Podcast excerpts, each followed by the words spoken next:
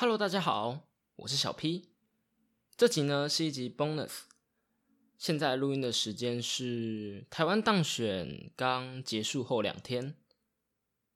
而我们的书《通往财富自由之路》在第二集的时候会讲到一个内容是认清自己的价值观和不断问自己 why，自己是因为什么而这么做。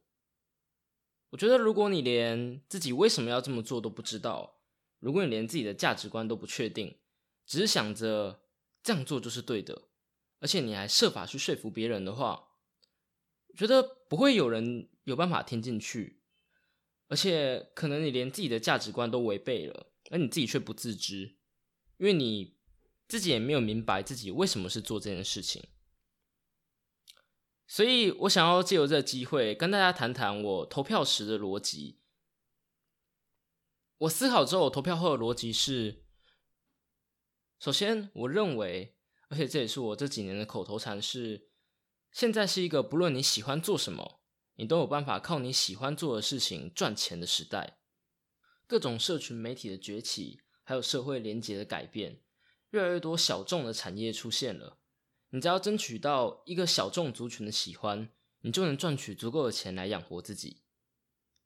这只是其中一个方式而已。而在现在的时，而在现在的时代。这件事情要达成，比过去任何的年代都要容易得多。我觉得这样的小众经济出现了特殊的创新产业，YouTuber、Podcast、内容服务产业、知识知识贩售产业，像中国得到，还有像是脱口秀，我非常喜欢这样的时代。但我认为要让这样的时代继续，自由是最重要的必须。足够的自由，才能让人放开手去尝试各种新的内容、新的兴趣。所以，在我目前的价值观中，自由是大于经济的。我也认为，足够的自由可以在长期带来足够好的经济。我在大概两年前的时候，对中国抱有很高的期待，因为中国的经济飞速成长是一个铁铁钉钉的事实嘛。而且那时候，中国感觉上也越来越开放了。至少就我接触到的一些网络产品来看，中国有在慢慢变开放的趋势，但大概是在习近平被人比喻成小熊维尼这件事情前后吧，我不太清楚他们这么做的原因，只是大家记得那个时间点，大概有这件事情，中国又开始非常严厉的控管言论自由，而且这几年变得变本加厉。中国有个知识服务产品叫做得到，是由罗振宇、罗胖开发的，里面有个节目，就是他本人主持的，叫《逻辑思维》。我到现在应该听了有两年多了吧，我就很明显的感觉到，过去不论是自由的好坏，还是共产的好坏，他都会提到，但现在却有种不断强调中国美好、中国有多好这样的落差。我认为经济是很重要的，但。在我价值观中，自由又比经济还要的更重要。我相信所有人，呃，几乎所有人都希望自由又经济繁荣是最好的。只是面临要先牺牲哪一个的时候，我们就会有争执出现。没错，也许轻中可以让经济有非常高速的成长，但我认为失去了自由将永远失去，而保有自由也许会让十几年的经济不如人。我不知道会不会发生，但也许会发生。至少很多人是这么讲的。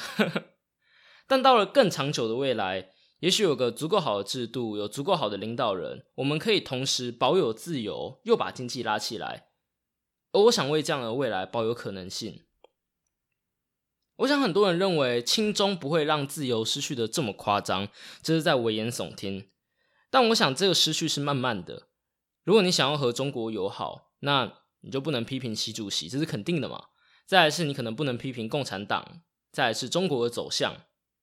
也许越来越来，我们会被影响，而我们连自己的真实想法都不愿再说出来。前阵子我听了百灵果，就是 Ken 和 Kelly 的百灵果，我想应该大家都知道吧？在听 Podcast 谁不知道他们？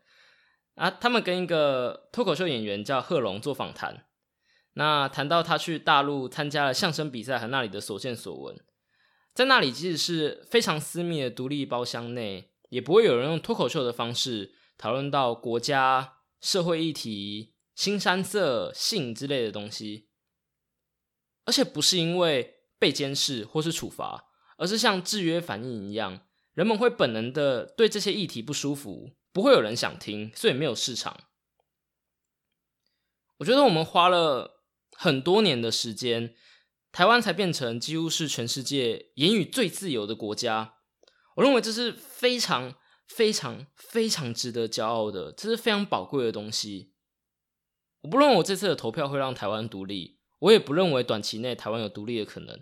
但如果要我在经济和自由之间做选择的话，我会先选择自由。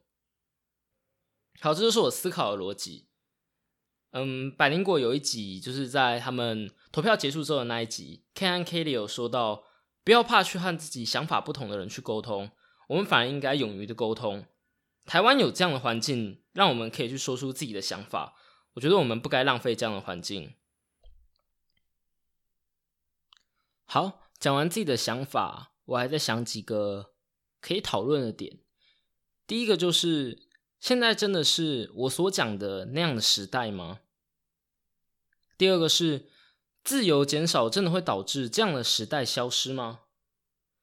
然后第三个是轻中真的会减少自由吗？最后是放弃部分的经济，例如不轻中，我们就能一样保有我们的自由吗？